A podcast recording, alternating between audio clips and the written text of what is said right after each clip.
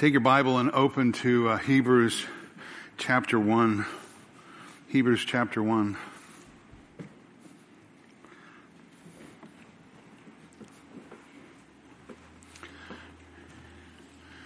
Verse 1.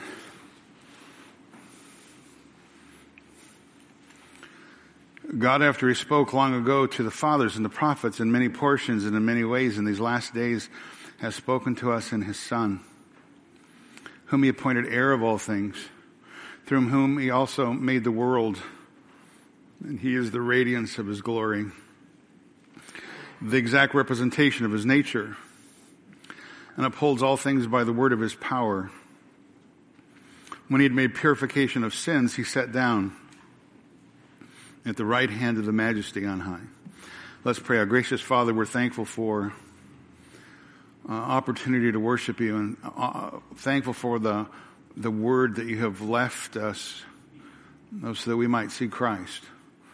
And I do pray that you would help us to see Christ better, to see Christ afresh and new as we study this wonderful book of Hebrews that points to the superiority of our Savior.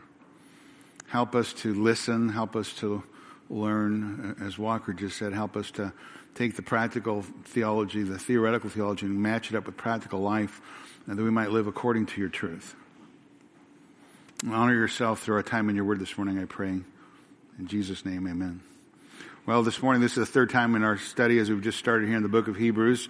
Uh, it is a book I think considered by many uh, to be a difficult book to to read, perhaps to study, to understand. But as we continue to work our way through the book, we're going to be uh, we're going to see, I'm convinced, uh, what a great gift it is. It's really a tremendous uh, treasure. It's a gift of God uh, to His church uh, that should be held onto, cherished, uh, appreciated, especially when God's people find themselves in difficult situations, because the book declares to us the glorious preeminence of the person of, of Jesus Christ. And what we all need is a greater vision of the person of Jesus Christ. Each and every one of us needs a greater vision of the Lord Jesus Christ. Uh, the, the, Lord Jesus Christ is the person whom the Father rejoices in. Uh, uh, the Lord Jesus Christ is the mission of the Holy Spirit to make Christ known. Uh, Jesus is the topic of the Old Testament. He's the subject of the New Testament. Uh, he, he's the message present uh, of the Father to His church. And He really, the Lord Jesus Christ is really the theme of all faithful biblical preaching. The, the glorious, preeminent, superior Lord Jesus Christ, the Son of the living God. Anything and everyone else uh, is uh, pales in comparison to him because he's God come in the flesh. And our great duty and privilege and honor is to exalt him uh, by word, by, by our lives. And now the writer of the book of Hebrews is going to present the identity of who Jesus really is. And he's going to do, I think, in a very straightforward manner so we can help wrap our hearts and minds around the great truth of the reality of this wonderful person. And it's important for us to understand who Jesus Christ is. remember, all through our study of John, we went over this number of times. Uh, Jesus said, unless you believe that I, what? I am. Unless you believe that I am, you'll die in your sin. So getting the person of Jesus Christ correct is very important. A proper biblical understanding of the person of Jesus Christ, you have to possess that or Jesus says you'll die in your sin. Paul says in Romans 10 verse 9, if you confess with your mouth Jesus is Lord and believe in your heart that God raised him from the dead, you shall be saved. Right? If you confess with your mouth, if you believe. But, but if you don't, you're going to perish. That's the reality. Apart from a genuine belief and confession of the deity of the Lord Jesus Christ and his victory over sin and death, you cannot be saved.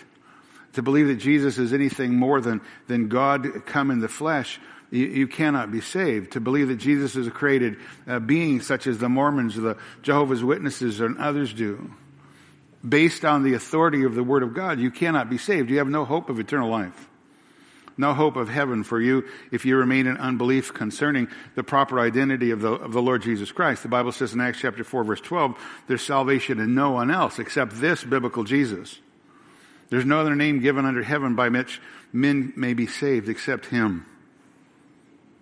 And we've seen that the writer here to the Hebrew audience to these Hebrew believers is trying to affirm that truth, to encourage them in that truth, to have them understand in the midst of their difficulty, they really have made the right decision to follow Jesus Christ. Uh, they're struggling, right? They're struggling currently. They're, they're suffering under various degrees of uh, persecution and likely facing increasing persecution. But the writer is encouraging them to keep their eyes fixed on Jesus. The writer wants the, the, the listener to keep their eyes focused on Jesus and to listen. Listen to the God who speaks. We were talking about this earlier this week in the elders meeting. The first words, right? God spoke. The great reality of the fact that God speaks. He wants us to listen to Him. God, after He spoke long ago to the fathers and the prophets in many portions, in many ways, in these last days has spoken to us in His Son. God spoke in the past to His people, uh, and He continues to speak to His people present. And again, the writer is again giving an urgent call to the people of God to listen, to listen to the Word of God. That's a key issue through this book. Not just hear, but to listen. Hebrews 2 1, for this reason we must pay closer attention to what we've heard, lest we drift away from it. Uh, Hebrews 3 7, therefore, just as the Holy Spirit today, if you says, uh, Spirit, Holy Spirit says, today, if you hear his voice, do not harden your hearts when they provoked me in the day of the trial in the wilderness. Hebrews 13 or 5 or 3 verse 15, Hebrews 4 verse 7 both say the very same thing. If you hear his voice today, don't harden your heart. Listen. Listen to the word of God. The word of God that is living and active and sharper than any two-edged sword that is piercing as far as the division of the soul and the spirit of both joints and marrows and able to judge the thoughts and intention of the heart. Hebrews 4:12. The writer is encouraging his audience to listen. Listen to the Word of God. Listen to the gift of the Scripture that God has given to His people. The alive, penetrating, exposing, judging Word uh, of the living God. And, and, the, and the writer is encouraging these people to listen now. Uh, Hebrews 12 verse 25, see to it that you do not refuse him who is speaking. Listen to him now. And, and again, not only in the context of the book to the people who are receiving the letter, but we too would be wise if we listen to the word of God now, presently. Again, with ears who hear this God who wants to speak, this God who has spoken. In the midst of current situations, in the current midst of current struggles, the reality is God is not silent. God does speak. And he's spoken to his children, and primarily he speaks through his son, which is tangible evidence of the care of God for us, tangible evidence of the love of God for us, his, his concern for us, his never ending, unfailing love. Again, God speaks. He's not silent. And again, especially understanding that reality in the context of the book of Hebrews, as I told you, it's a group of people, genuine believers for the most part. There's some unbelievers mixed in, but but but they're they're genuine believers, but they're suffering. Their world literally is falling apart, and they're having to stop and really examine themselves to evaluate the cost of following Jesus Christ. Many of them have already lost their families, they've lost their friends, they've lost their community, their property, their freedom. Some of them are even facing the very real threat of losing their lives. So this group of people have come to genuine faith in Christ. They've responded to the preaching of the gospel, the preaching of the disciples, it says in chapter 2. But they're struggling. Pressure is mounting, pressure is building because persecution is on the rise. I told you last time that uh, the Jewish Christians were expelled from Rome by the Emperor Claudius in 49 AD, and I misspoke when I called him Claudius Suetonius. Suetonius is actually the Roman writer uh, of the early second uh, century who prepared the biographies of the Julian uh, emperors. And he's the one who mentions in his biography of Claudius there was an incident that arose, a disturbance in Rome in 49 AD, and he reports there that there were riots that broke out in the Jewish quarter, more than likely caused by uh, Jewish Christians evangelizing other Jewish individuals, affirming to them that Jesus of Nazareth is the Christ, uh, the one who just suffered death on the cross. He is the Christ. He's the one we've been looking for. And the whole situation deteriorated into riots, and Claudius banishes the leaders responsible for that uh, commotion, and the insults and persecution and hardship and seizure of property follows. And then I told you more persecution, more serious persecution is going to rise under Nero uh, when he uh, uh places the blame of the great fire uh, on Christians there in Rome in 64 AD. And again, tremendous hardship follows the believers after that. In fact, the Christian experience from that time forward is torture and floggings and chains and persecution and even martyrdom uh, becomes a normal part of life.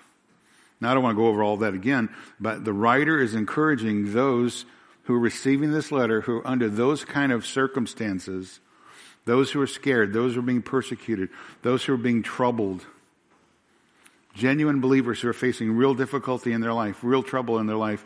He's encouraging them and encouraging us. Hebrews 12, verse 2, to fix your eyes on Jesus, the author and perfecter of faith, who for the joy set before him endured the cross and despised the shame and sat down at the right hand of the throne of God. Jesus Christ is to be the sole object of our attention as believers, not our troubles, not our difficulties. Jesus Christ. So if you've got whatever kind of issue you've got in a fallen world, and I'm assuming you've got some, if you're struggling, you need to fix your eyes on Jesus Christ. Keep your eyes on Him, not on the situation again, not on the trouble. Fix your eyes on Jesus Christ. And again, that's one of the reasons why I think the book is so compelling and so vital for us today because it really addresses the, the reality of our human frailty, the weakness of our, uh, of us in, in the midst of struggle, our, our human weakness.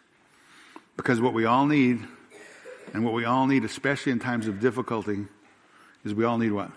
A greater vision of Jesus Christ. Keep your eyes fixed on Jesus Christ. So again, these believers are going through uncertain times, difficult times. Uh, some of them have uh, uh, have now started to forsake the assembly. Uh, they're genuinely frightened. They're they're fearful of their lives. Again, uh, trying to avoid outside contact with people, avoiding um, uh, strangers they don't know. So following Jesus for them is very difficult. And, and who knows? Um, perhaps it may come a time for us here in the states that becoming a follower of Jesus may become very difficult for us. Uh, in fact, that's exactly what the word says. Paul says in 2 uh, Timothy 3.12, Indeed, all who desire to live godly in Christ Jesus, what? Will be persecuted. Not maybe or might be. He says will be. He says you can count on it. And that reality is affirmed by the Savior himself, Jesus. He says in John 15:20, remember the word that I said to you, a slave is not greater than his master. If they persecuted me, they will also persecute you. So I think the book of Hebrews is timely to the original audience, and it's timely for us in a world in which we live. And the writer is encouraging them, the writer is encouraging us to encourage each other to keep our eyes firmly fixed on Jesus Christ, even if, or especially if, our circumstances are difficult even if our lives are falling apart, especially if our lives are falling apart, even if our lives are being threatened by our association with the person of Jesus Christ. Keep your eyes firmly fixed on the person of Jesus Christ. He is our, our champion, our, our Lord. He, he is our friend who cares for us. He's the one who identifies himself with us. And he's the one who has released us from the fear of death. I can't go into all of it, but in chapter 2 we will when we get there. But uh, 9 through 16, just a tremendous portion of Scripture it says, see, uh, we do, but we do see him who's been made for a little while lower than the angels, namely Jesus, because of the suffering of death, crowned with glory and honor, that by the grace of God he might taste death for everyone. Verse 14 of that chapter says, since the children share in flesh and blood, he himself took likewise to partake of the same, that through death he might render powerless him who had the power of death, that is the devil, might deliver those who through fear of death were subject to slavery all their lives. For he does not, surely doesn't give help to angels, but he gives help to the descendants of Abraham, or he gives help to men, is what he's saying. So through the person of Jesus Christ, we've actually been set free from the fear of death. The unregenerate man all around us fears death, and rightly so. Because the unregenerate man knows when he takes his last breath, he'll step into eternity, he'll face judgment. He'll face the wrath of God. But for those of us who are in Christ Jesus, there's absolutely what? Romans 8 1. There's now therefore what? No condemnation. Right? We need to believe that. There's no condemnation for us in Christ Jesus. Jesus Christ came, took on our humanity. Jesus Christ took on our punishment. Jesus Christ paid the penalty of sin for us. He defeated death. He died that death. He rose from the dead. And the fact that he came out of the tomb is reality. Now, again, Jesus either came out of the tomb or he didn't come out of the tomb. Let's just cut to the chase. He either came out of the tomb or he didn't come out of the tomb. And if Jesus Christ really did defeat death, if he really came out of the tomb, and I believe with all my heart that he did do that because that's exactly what the Word of God says, therefore we should listen to that reality and the fact that Jesus Christ came out of the tomb, that what? Changes everything. Changes everything. You have to see your life and all the events in your life through that reality. Jesus Christ came out of the tomb. And again, stop and consider this is really the issue that caused the initial ruckus there, I think, in Rome that got the Christians kicked out, the, the riots, persecution of Jewish believers. Because the first generation of, uh, of Jewish believers put their faith in Christ. They actually believed that this poor carpenter from some backward village uh, in Galilee, the one who had been declared a blasphemer by the Jewish, Jewish religious establishment, who had been executed and crucified as a criminal by Rome, a most despicable form of death crucifixion. In the mind of the world, they thought he was a, a criminal. In the minds of many of the Jewish people, they thought, because of his death on the cross, they thought in their minds he was a man who was condemned, cursed of God. But unbelievably, the, the, disciples made the fanatical, outlandish claim that he actually defeated death and that he was actually presently alive and he actually is and was the Messiah. He's the Christ. That's the message they proclaimed. That's the message of the church. We don't have another message. They proclaimed that message all the way to their own death because it was true. Because they'd seen him defeat death. They'd seen him with own, their own eyes. And again, the reality of that truth that Jesus Christ defeated death caused the disciples to take the message of the gospel. Again, this first generation of Jewish believers place their faith in Christ. They repent. And they start proclaiming that message to their friends, their neighbors, their families. And that caused them to be expelled from their own, from their own families, from their own Jewish community. And again, as their pressure is increasing upon them, perhaps going to even cause their, their own death at some point. But they considered initially it was worth it because they believed it to be true. They believed that Jesus Christ has removed the sting of death. That there's nothing the world can do to us because Jesus Christ has given us everything, even life after these physical bodies fail.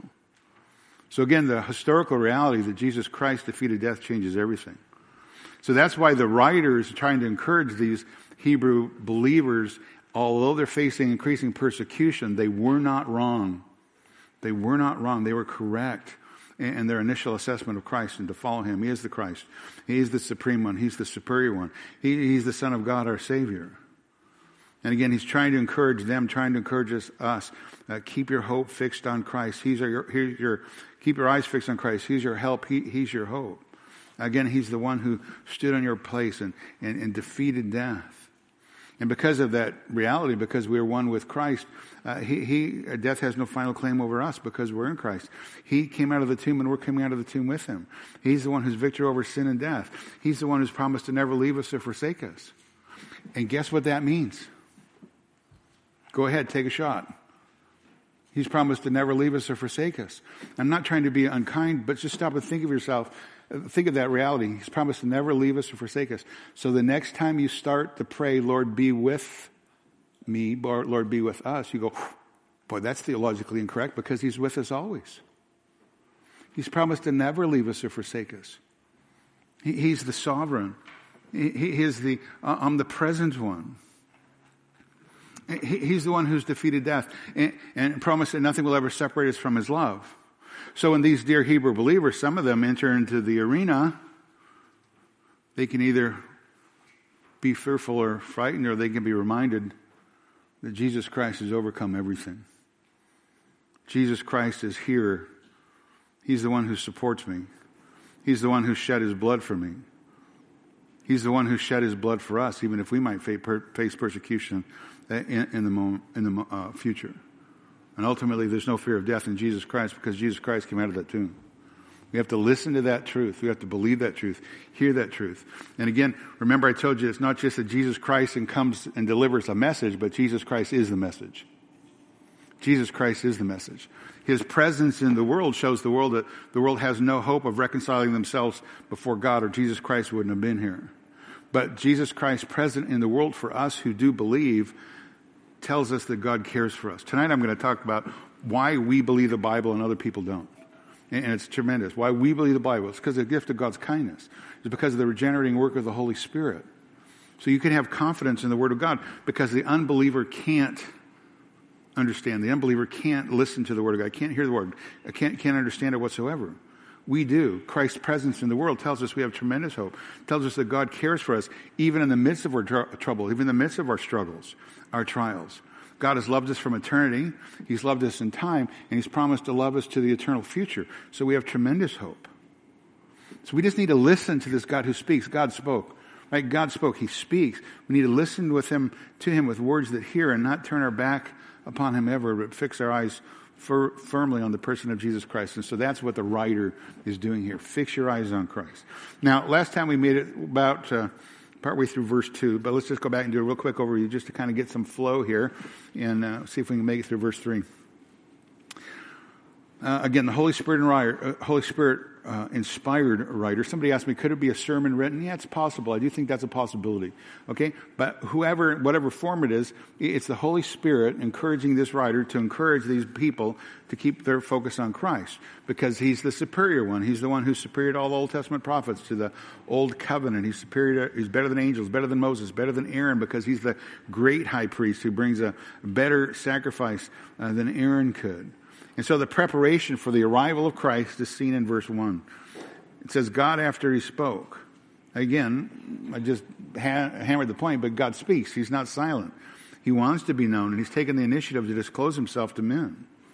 God, after he spoke long ago to the fathers and the prophets in many portions, in many ways. I told you that just simply describes Old Testament revelation. God is speaking to the fathers, the Jewish ancestors. He did it through the prophets, men of God.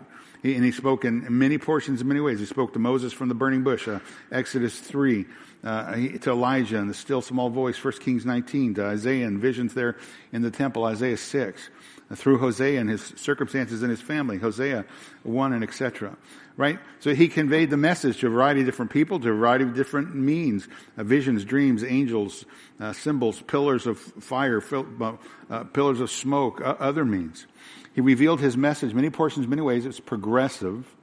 Uh, it was recorded in the form of history, recorded in the form of Psalms, poetry, Proverbs. And all these Old Testament prophets, again, men chosen by God, called, filled with the Holy Spirit to speak forth His word, preparing the world, pointing forward to the coming of the person of the Lord Jesus Christ, God's Son. In these last days, right, in, in uh, the last days, I told you, is really the time ever since Messiah showed up, or since Christ came. So ever since Christ has been incarnate, come to the world, uh, it's these last days. In these last days, now God used to speak, which would include the time we're in. God used to speak through the prophets, but now in these last days, He speaks the message to the world, the message of redemption through His Son. Now remember I told you that if you look real carefully there, you might see that the translators have supplied the word His. Uh, in some of your translations, it is uh, italicized. It shows you it's not there in the original. The English translators put it in there to help us uh, understand, have a little bit better flow in the English. But so it really says, in the last days, God has spoken to us in Son. That's really what it says. And so, Son, really, His Son, but Son is the vehicle revelation. Who is Son? Well, He's the superior one. He's the preeminent one. He's much better and much more preeminent uh, than any of the prophets. He is God's greatest revelation to mankind. And this is how, in last days, in the last days, this is how God speaks to men. So all people come and say, well, you know, come, come to my uh, crusade. I just had a great vision last week. Let me tell you all about it. And I took a trip to heaven. You should not even waste your time with that nonsense. God speaks to us in His Son. That's the final revelation uh, uh, uh, of God to mankind. He, he's the complete Word. Everything that God has to say to men, you don't have to go search for it in some kind of uh, esoteric experience. Everything that God has to say to men, He said through His Son. He, he doesn't have anything more to say than He's already said in His Son. So everything you need to know about God, everything you need to know about uh, uh, uh about a relationship uh, with God, a forgiven relationship, everything you need to know about not facing eternal uh, condemnation is finally and fully seen, revealed in the person of the Lord Jesus Christ, God's Son. So again, Jesus Christ is not only the, just a better or superior form of revelation than the prophets, he again is, listen, he is the final revelation. And what did the Father say at the baptism? What did the Father say at the transfiguration? He said what? Listen to him. Listen to the person of Jesus Christ. Well, who is he? The writer's going to tell us. A lot of people have asked that question uh, throughout history. Some have said Jesus was a good teacher, a religious fanatic. Some have said he was a fake or a fraud some kind of political revolutionary. Others have come along and said, well, you know, he's really the highest form of humankind. Uh, he achieved a spark of divinity, which he fanned the flame, which most men never achieve. All kinds of ridiculous and fanciful human ideas and human explanations have been given concerning the person of who Jesus Christ is. But again, as I just said a few moments ago, You better get the issue of who Jesus Christ is accurately and correctly. You can only get that from the Word of God. Who do men say that I am? Right? Uh, Peter said, Thou art the Christ, the Son of the living God. And Jesus said, Blessed are you, Simon Barjona, because God has revealed that to you. You only get a proper understanding of the person of Jesus Christ from the Bible. So, and again, unless you understand and recognize and acknowledge exactly who Jesus Christ is, the Lord of glory, the King of kings, the Lord of all lords, the only one, listen, the only one who can save you from your sin, you will die in it. Unless you have a proper understanding of the person of Jesus Christ, you'll die in your sin. So again, the writer here, under the inspiration of the Holy Spirit, begins to tell us exactly who Jesus is, and he lays it out in a kind of sevenfold presentation, a sevenfold, uh, seven different points that point to the supremacy and the excellency of the person of Jesus Christ. All together, they declare the fact that he is indeed God, God incarnate, God come in the flesh. So the first thing that the writer does is he speaks to the heirship of uh, uh of Jesus Christ, H E I R, right? Not a blimp but, but, but the fact that he's the heir. He's the inheritor of all things. Verse 2 continues, In these last days, God has spoken to us in his Son. Here it is, whom he appointed heir of all, or heir of all things. Now, the Jewish people understood that the heir is the rightful inheritor, the rightful owner. Whatever the Father stipulates in his will, goes to the Son.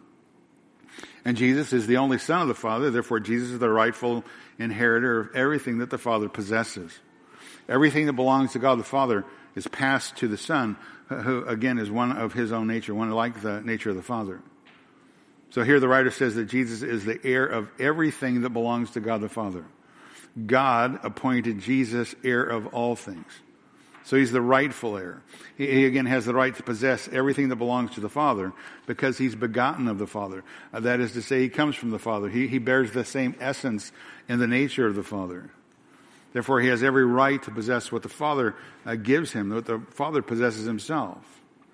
So when the writer says this statement, he says God the Father appointed uh, Jesus as heir of all things. He's really trying to draw our attention to three aspects uh, of the reality of Jesus Christ. He's trying to show us the character of Christ. He's trying to show us the importance of the appointment to that inheritance and then the, the scope of that inheritance. And I'll, I'll work through those real, real quickly. So again, the declaration here by the writer is that Jesus has been appointed heir of all things. Things. That says in my, my Bible that same thing too. Just want to make sure it's saying your thing. He, he's appointed him heir of all things.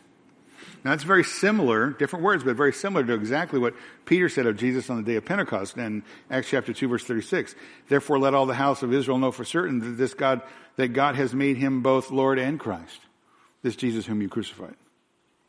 So again, there's a dignity, there's a, a dominion suggested in the, behind the phrase, uh, the title heir. But also, obviously, you see it in the, who is Jesus? He's the Lord in Christ. That there's dignity, there's dominion. So the, the heir of the Father is the Son, the heir of all things. The writer is, look, consciously identifying him again with the Lord, and really the Lord's anointed. That's why I read in part, part why I read in Psalm 2 this morning, uh, because Jesus is the Lord's Son. Psalm 2, a messianic psalm. The psalmist in Psalm 2 says, One day the Christ is going to come. And he's going to, he's going to come and he's going to possess everything that belongs to the Father. He's the heir of all that belongs to the Father. And everything that exists finds, only find its true, finds its true meaning only when it comes under the final control of the person of the Lord Jesus Christ. Again, Psalm 2 verse 6, it says, For as for me, I have installed my king upon Zion my, Zion, my holy mountain. I will surely tell the decree of the Lord. He said to me, Thou art my son, today I have begotten you. Again, just a reminder the word begotten doesn't mean born, doesn't mean that the Son has a beginning in time, doesn't mean he's a created being. The issue is there's no father without a son, there's no son without a father. So the word begotten actually speaks of it's uh, uh um, Genesis. It, it, it, means it's just talking about the eternal relationship between the Father and the Son. The eternal Son is one with the eternal Father. He, he is of the same subject, uh, substance, the same nature. Uh, very simply, he's very God of very God. Begotten, not created, not made. Begotten. God of very God. The author goes on in Psalm 2 and says, Today I've begotten, uh, thou art my son, today I've begotten you.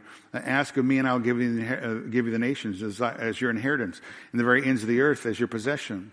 You shall break them with a rod of iron, you shall shatter them with earthenware. So the Son is the heir of all things. Everything belongs to the Father. He's going to pass it on to the Son, the earth, the nations. He, Jesus Christ, is the supreme ruler, the supreme sovereign Lord of all. Again, very similar to what Jesus said in Matthew chapter 28 when Jesus came and said, All authority has been given to me in heaven and earth. Same kind of a statement. So this is the position that the Lord Jesus Christ has been appointed to by the Father. In these last days, he has spoken to us in his Son, whom he appointed heir. So what he's saying, look, is, is in the eternal counsels of the Godhead, they predetermined that Jesus would be the possessor of everything, the heir of all things. Again, that speaks to the supreme dignity of the person of, of Jesus Christ. He is the one. He is the one. And he is the one who was handed over or delivered up by the predetermined counsel and foreknowledge of God. He was the one who was to be taken by the hands of wicked men and crucified. He is the sovereign Lord. He's the Messiah, the Christ. And, again, he's no mere man. he's the sovereign over all, the heir of all. Who's that carpenter who died? Who had his hands and feet nailed to the cross? In fact, he's actually the King of Kings and the Lord of Lords. He's the one who will rule the world. Satan knew that. Satan knew that reality. That's why he approached Jesus in the wilderness and tempted him to take control of the world in a wrong fashion, in a wrong way, by bowing down to him. He, Satan, the one who's taken temporary usurpership, if I can use that word, of God's rule on this earth, because the whole world lies in the power of the evil one, the false ruler. Satan can tries, continues to try every mean he can to try to prevent the heir from receiving his inheritance. One writer says it like this He says, When Christ first came to the earth, he became poor for our sakes, that we through his poverty might be made rich. He had nothing for himself, he had nowhere to lay his head. Even his clothes were taken from him when he died. He was buried in a borrowed, uh, uh, in a grave that belonged to somebody else. But when Christ comes to the earth again, he will come completely and eternally to inherit all things. That's who this person of Jesus Christ is. So again, as to the character of Christ, he is the King of Kings. He is the Lord of Lords. He's the rightful ruler. He's the owner, the sovereign over the universe. And as to his appointed inheritance, that's what the Godhead has ordained that Jesus Christ, and again, the eternal counsels of God before time began, before the foundation of the world, determined that Jesus Christ is going to be that one whom we send into this world. And then the third point, the scope of the inheritance, it just all belongs to him. It all belongs to him. Everything. In these last days, he has spoken to us in his Son, whom he appointed heir of all things. Now, again, I'll give you an opportunity. You want to take a guess on what all things means? Now, just stop and think about it. What do you think all things mean? Means everything. Everything that exists ultimately comes under the control of the Lord Jesus Christ. And that means everything. Listen to the Word of God. It means everything. That means you. That means me. That means all of us. That means all we are, all we own, all of it ultimately belongs to Him. Because Jesus Christ is the heir. Jesus Christ is the possessor, the owner of all. You have no right to your own life. We're nothing more than just slaves, bought with a price. He owns everything. Now you'll note there that there's a past tense verb, whom he appointed heir of all things, which means it's already a reality. It's happened already. It already belongs to him. Everything in the heavens, everything in the earth, everything in the entire universe, it all belongs to him. The Father has placed it all into the hands of the Lord Jesus Christ. Therefore, Jesus Christ has authority over all. Paul says in Colossians 1 verse 16, for by him all things were created, both in heavens and on earth, visible and invisible, whether thrones or dominions or rulers or authorities. All things have been created by him, and here it is, for him. All things have been created by him and for him. It belongs to him. Everything, all of it belongs to him. Romans chapter 11 verse 36, for from him and through him and to him are all things. To him be the glory forever. Amen. So Jesus Christ again is the possessor, the ruler, the Lord over all. He's Lord over the nations, as I read out of Psalm 2. He is the King of the world. He is the place of supremacy in the universe. Uh, the Father has exalted him to the highest place of dignity and honor. Now, as amazing as all that is, and it is, Paul says this. Paul says that we, because we have trusted in him as our Lord and Savior, as children of God, Romans 8, verse 17, Paul says, We are heirs also, heirs of God and fellow heirs with Christ, if indeed we suffer with him in order that we may also be glorified with him. Paul, Paul doesn't say we're little gods, he doesn't say we're little Christs. But he does say we're going to be fellow heirs with Christ. When we enter into his eternal kingdom, we will jointly possess all that he possesses. We, we won't be just, we won't be joint lords, but, but we will be joint heirs. Which really speaks of the marvelous inheritance that we have in the person of Jesus Christ. And the sad truth is, many of God's children are only vaguely aware of the rich inheritance they have in the person of Jesus Christ or with the person of Jesus Christ. That's why Paul told the Ephesians in Ephesians 1 verse 18 that we should pray for ourselves and pray for each other. Ephesians 1 verse 18. I pray that the eyes of your heart may be enlightened so that you may know what is the hope of his calling and what are the riches of the glory of his inheritance in the saints. We are rich beyond measure in the person of Jesus Christ. We are united with Christ, joined with Christ, no longer fearful of death because Jesus Christ has come out of the tomb. Jesus Christ, heir of all, and we are joint heirs with him. We share, he shares that inheritance with anyone who repents and places their faith in him. Now, the sad reality is many reject him. Many rejected him in his incarnation, many reject him still today. But again, and I've said it already a couple times, but unless you understand exactly who this person is, unless you repent and humble yourself under this person who's the heir of all things. If you reject this person, the Lord Jesus Christ, it will bring you your utter, your utter damnation, your eternal condemnation. You will face the, the wrath of a righteous God who rejects his son, as the psalmist warned the rulers of the earth. You should take heed. You should humble yourself and bow before Christ. In these last days, he's spoken to us in his son, whom he appointed heir of all things. Verse, uh, and secondly, because he's the creator, right? Through whom he also made the world. Tremendous statement.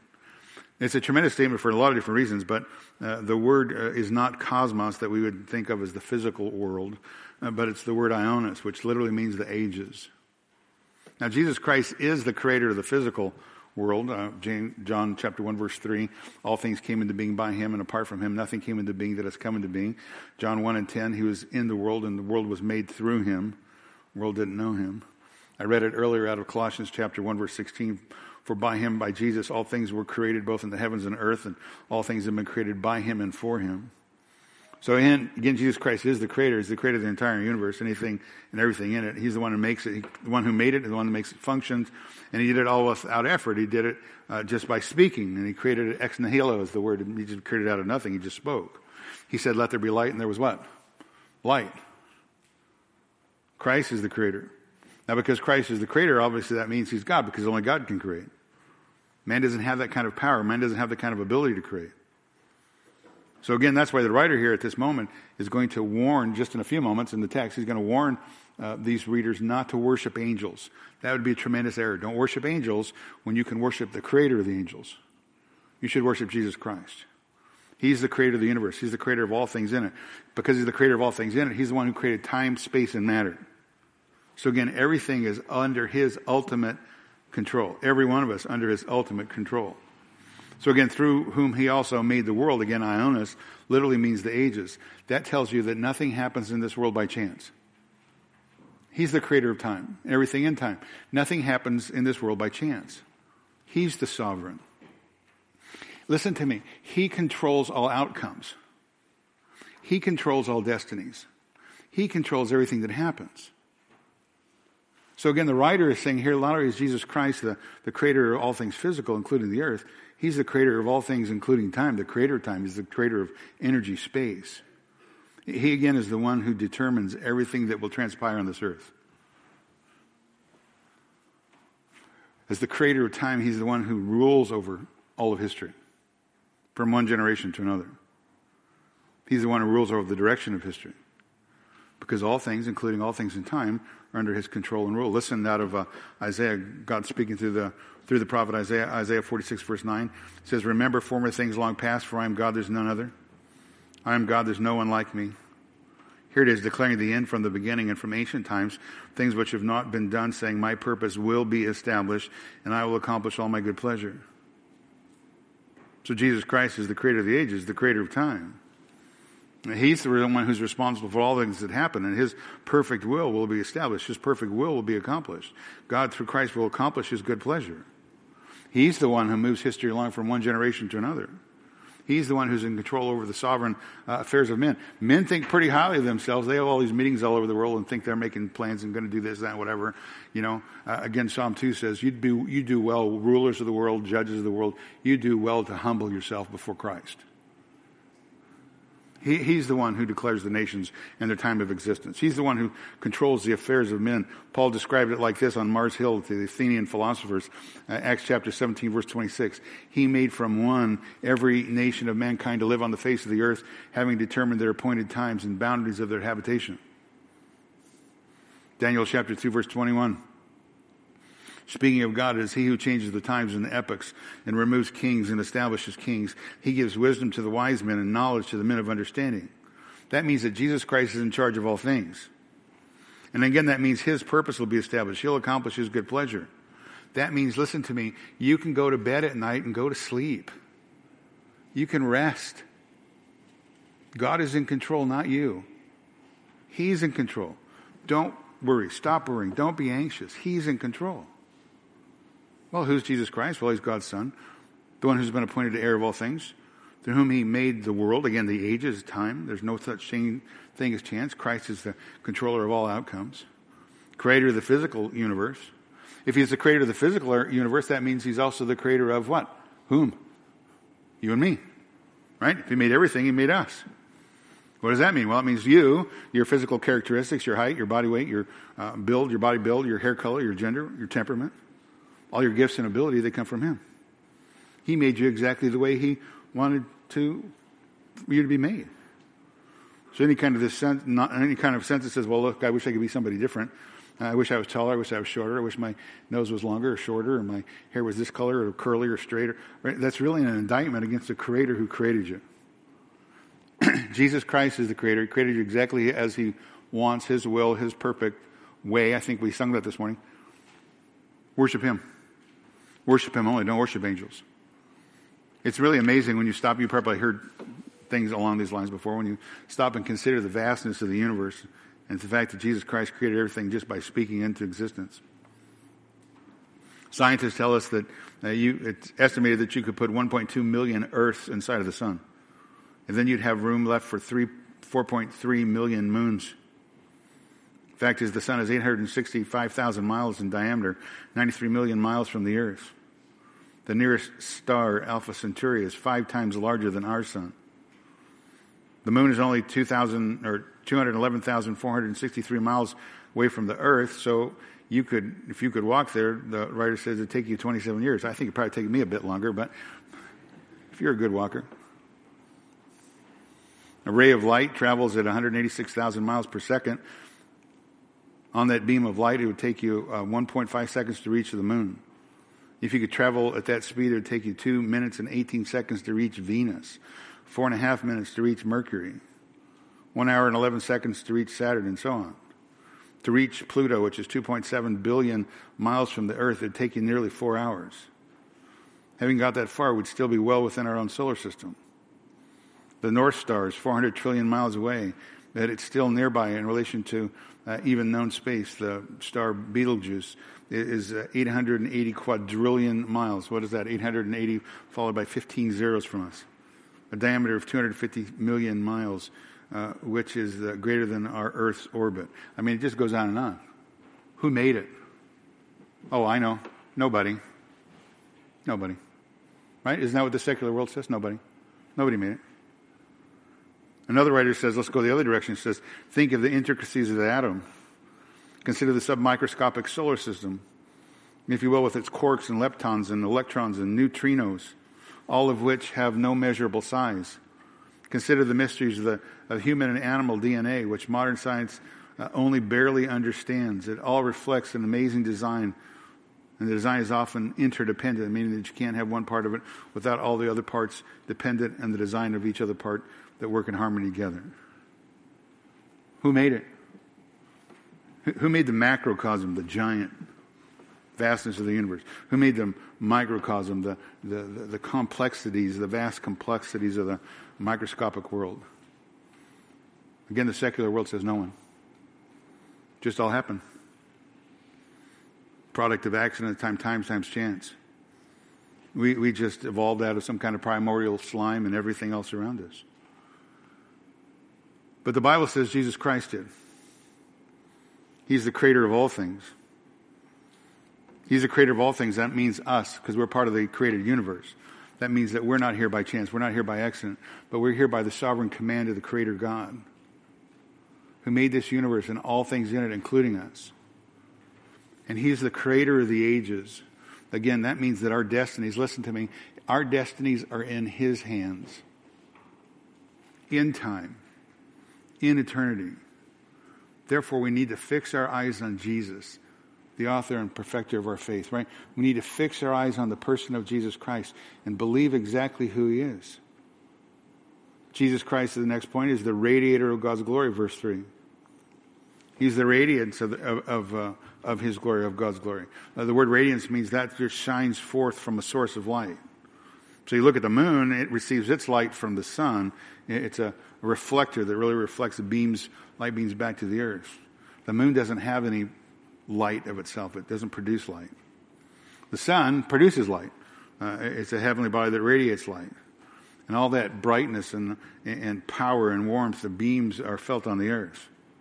One writer says this just as the radiance of the sun is not the sun, just as the warmth of the sun is not the sun, the light of the sun is not the sun, but it comes from the sun.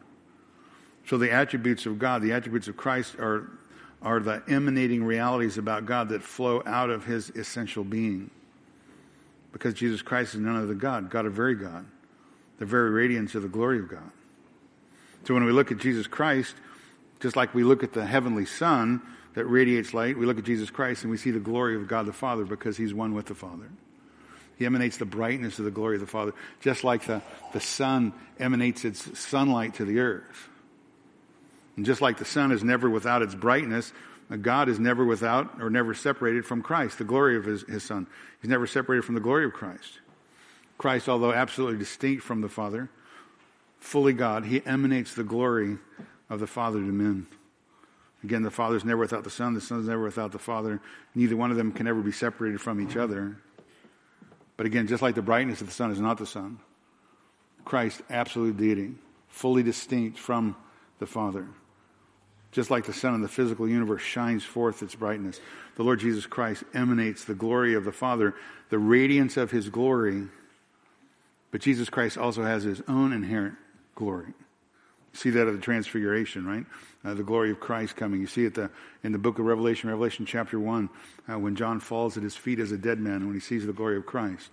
And John said in, uh, of Jesus in John 1, verse 14, the Word became flesh and dwelt among us, and we beheld his glory.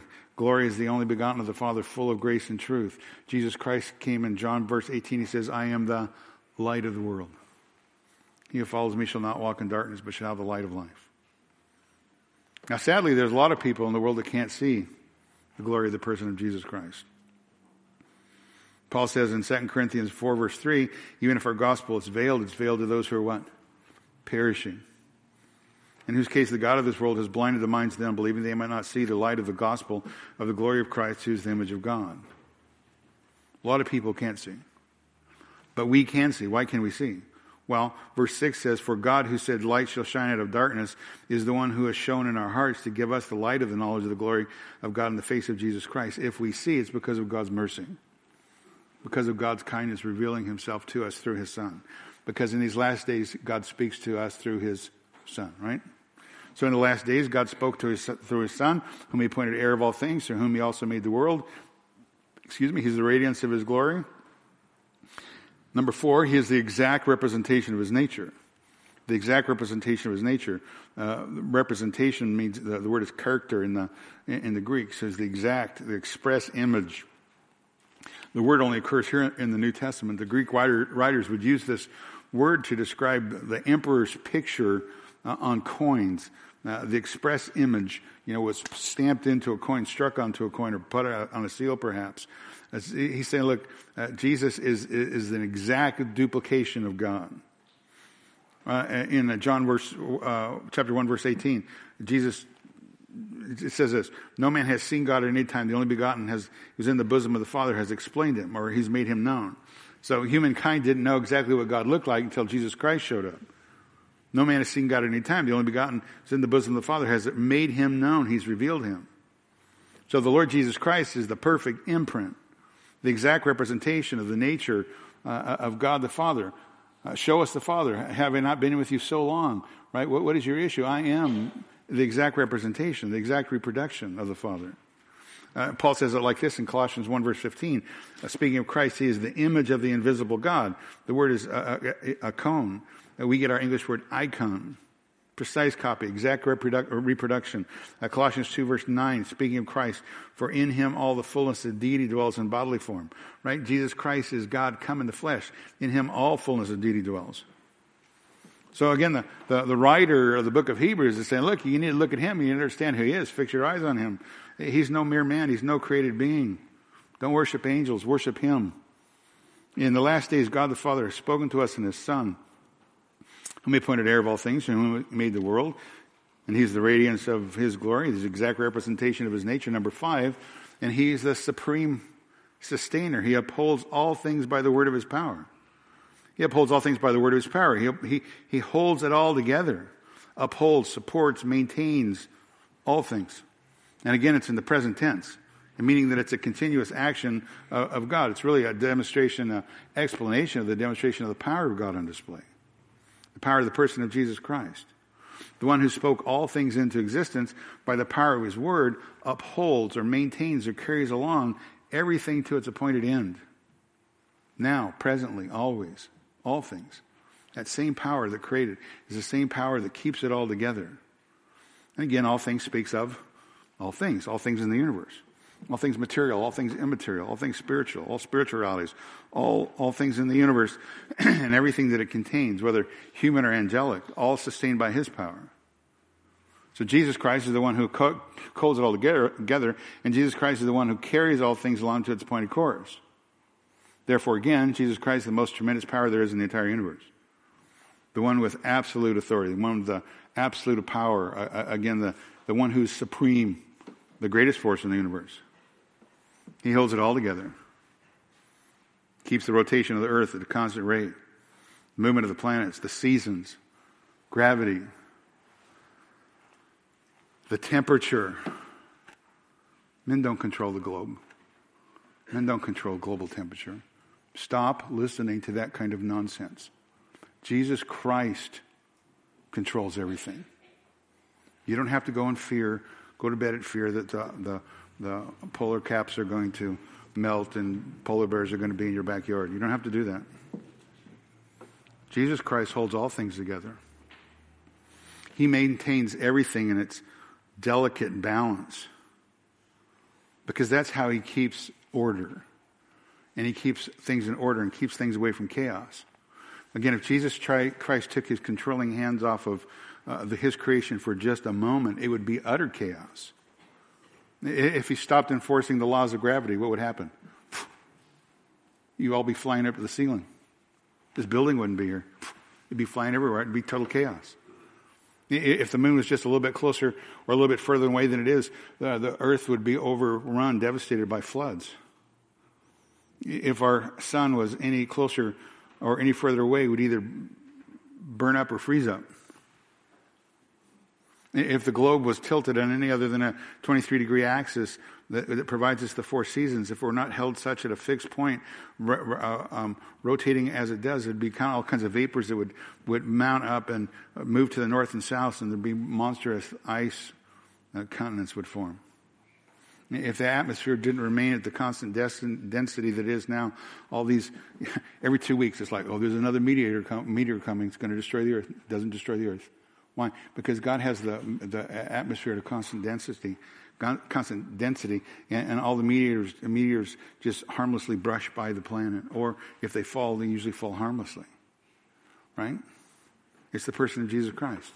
He's in control of that, all of that. He sustains it. He monitors all the inner workings of the planet, all the inner workings of the universe, all the inner workings of our own physical body, the macrocosm, the microcosm. He upholds all things by the word of his power. Again, one writer says this the universe is a cosmos instead of a chaos. And it's because of Jesus Christ.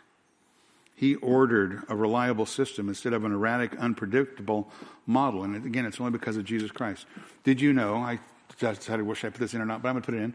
Uh, did you know that in just a, over a month, this is really cool for everybody, but it's really cool, I think, if you could. Just over a month and a half from now, mark it on your calendar, April 8th, there's going to be a full total uh, solar eclipse that we'll be able to see here. And what I have read that somewhere around 3, 301 or 302, I don't know, but for a three or four minute period of time, it's going to be completely black. That's cool. How do we know that? Because the world is a cosmos, it's not a chaos.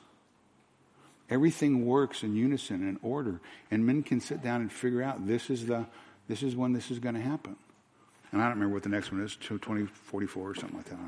But but it's all in order because of the person of Jesus Christ. He keeps his universe in absolute working precision.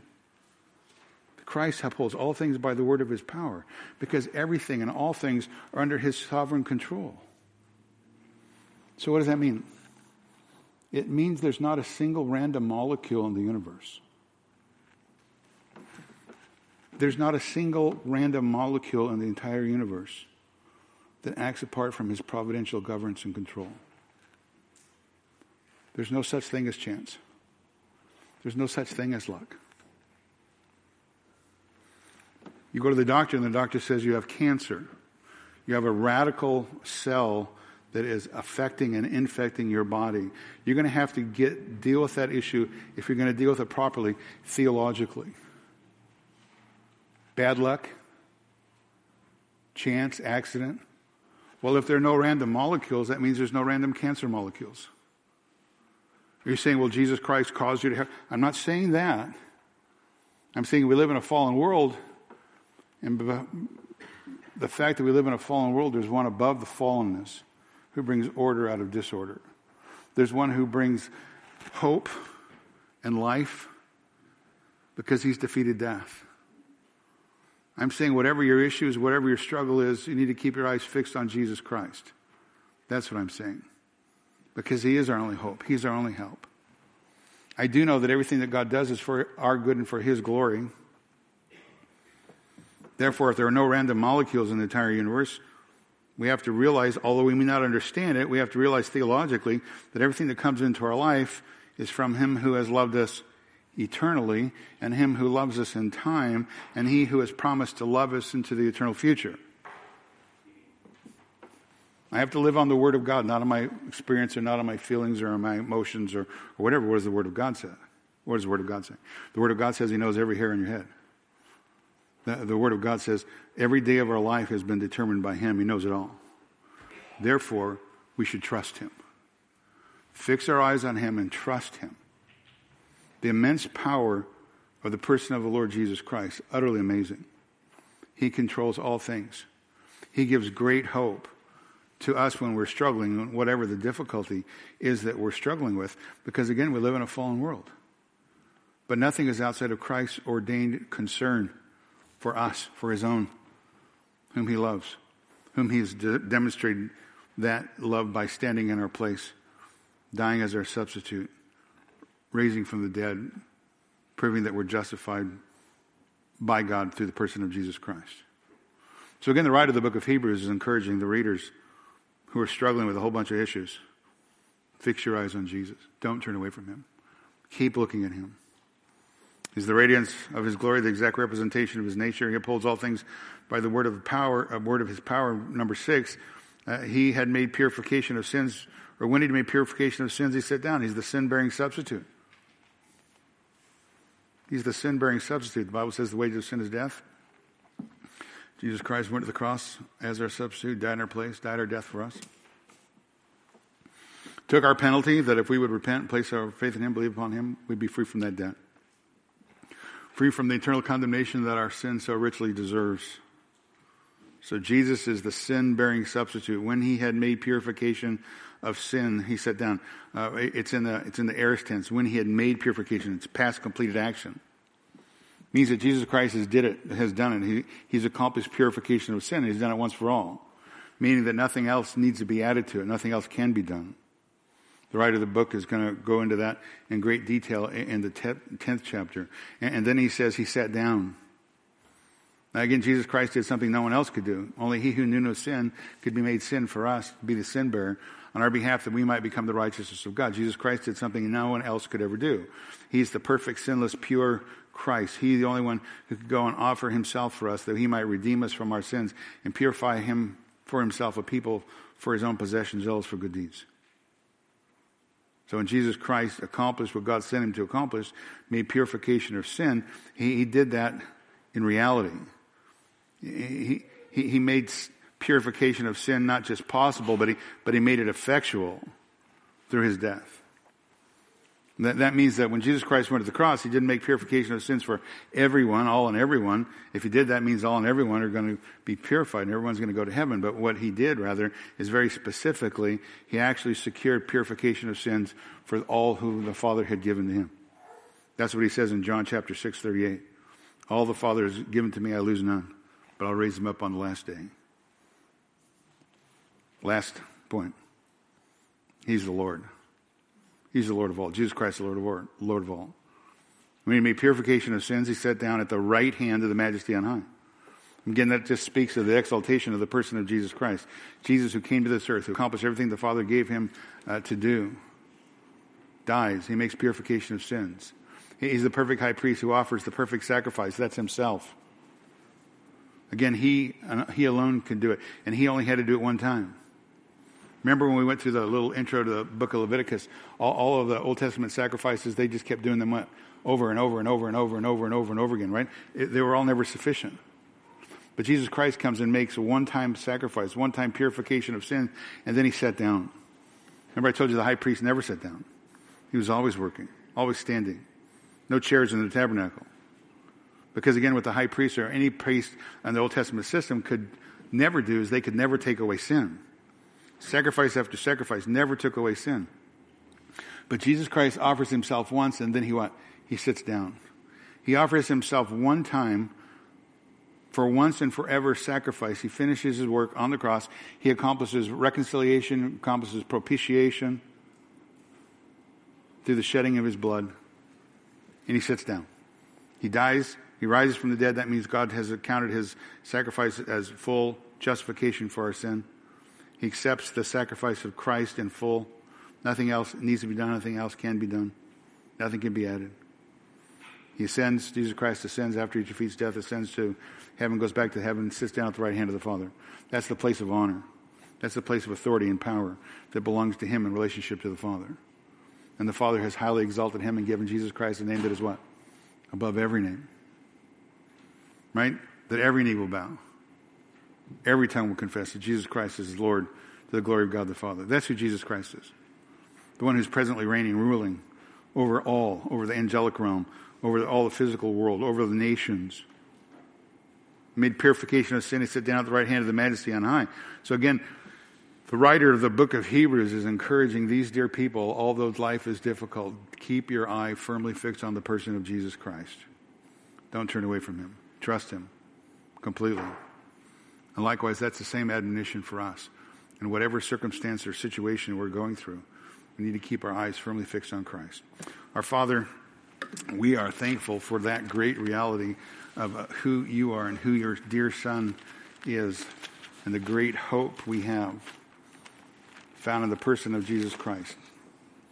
As I said at the top of the hour, help us to listen clearly to your word to hear the great realities of the hope we have with ears that listen, so our hearts might be encouraged by the hope we have in our wonderful Savior, your glorious Son, Jesus Christ, in whose name I pray. Amen.